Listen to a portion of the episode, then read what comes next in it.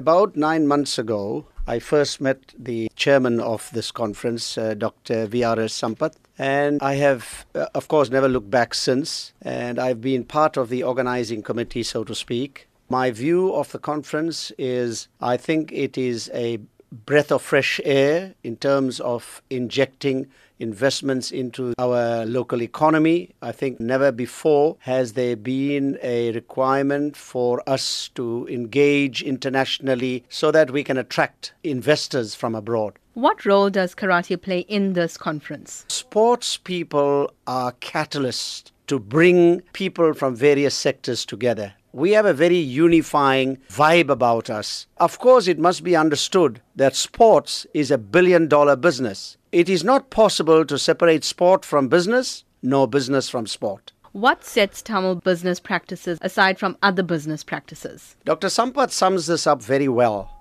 He says that generally our Tamil community across the diaspora are professionals, they are also the working uh, force of the world, and it's time that apart from all those that are already involved, for the others to come on board and start doing business and become businessmen. I think this is a, an excellent opportunity for investment and job creation and also to create unity amongst the Tamilians across the diaspora.